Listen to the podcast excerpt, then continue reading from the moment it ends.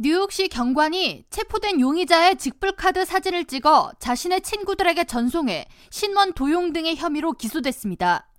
더 브롱스 검찰은 3일 뉴욕시경 소속 24살 앤디 우르티아 경관이 지난 3월에 체포된 한 여성의 직불카드 사진을 찍어 친구들과의 그룹 채팅을 통해 공유했으며 사진이 전송된 날 스타벅스에서 총 4건의 카드 사용 시도가 있었다고 밝혔습니다.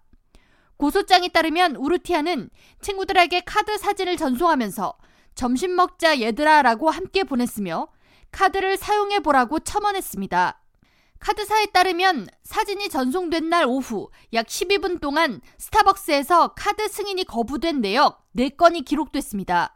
고소장에는 우르티아가 대절도죄, 작물 소지, 공무상 위법 행위, 개인 신원 도용 미수 등의 혐의로 최고 혐의를 받을 것으로 기록돼 있습니다. 뉴욕시경에서 근무한 지 1년이 된 우르티아가 사진을 찍은 직불카드의 소유자 여성 용의자를 체포하는데 직접 가담했는지는 확인되지 않은 가운데 뉴욕시 경찰국은 더 브롱스 52지구에 소속된 우르티아가 체포 직후 무급 정직 처분을 받았다고 밝혔습니다. 한편 뉴욕시경은 3일 올해 첫 살인사건이 퀸즈 지역에서 발생했다고 밝혔습니다. 사건은 뉴욕시경 110경찰서 관할 잭슨하이츠 76 스트리트 루스벨트 에비뉴에서 발생했으며 해당 지점 인근에서 흉기에 찔려 쓰러진 남성 2명이 발견됐습니다.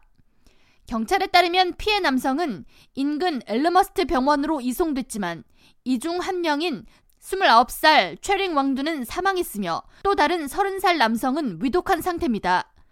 경찰은 이들이 인근 술집에서 시비가 붙어 거리로 나와 싸움이 이어진 것으로 보고 이들을 공격한 가해 남성에 대한 정보나 해당 사건을 목격한 시민이 있다면 뉴욕시경으로 제보를 달라고 당부했습니다. K라디오 전영숙입니다.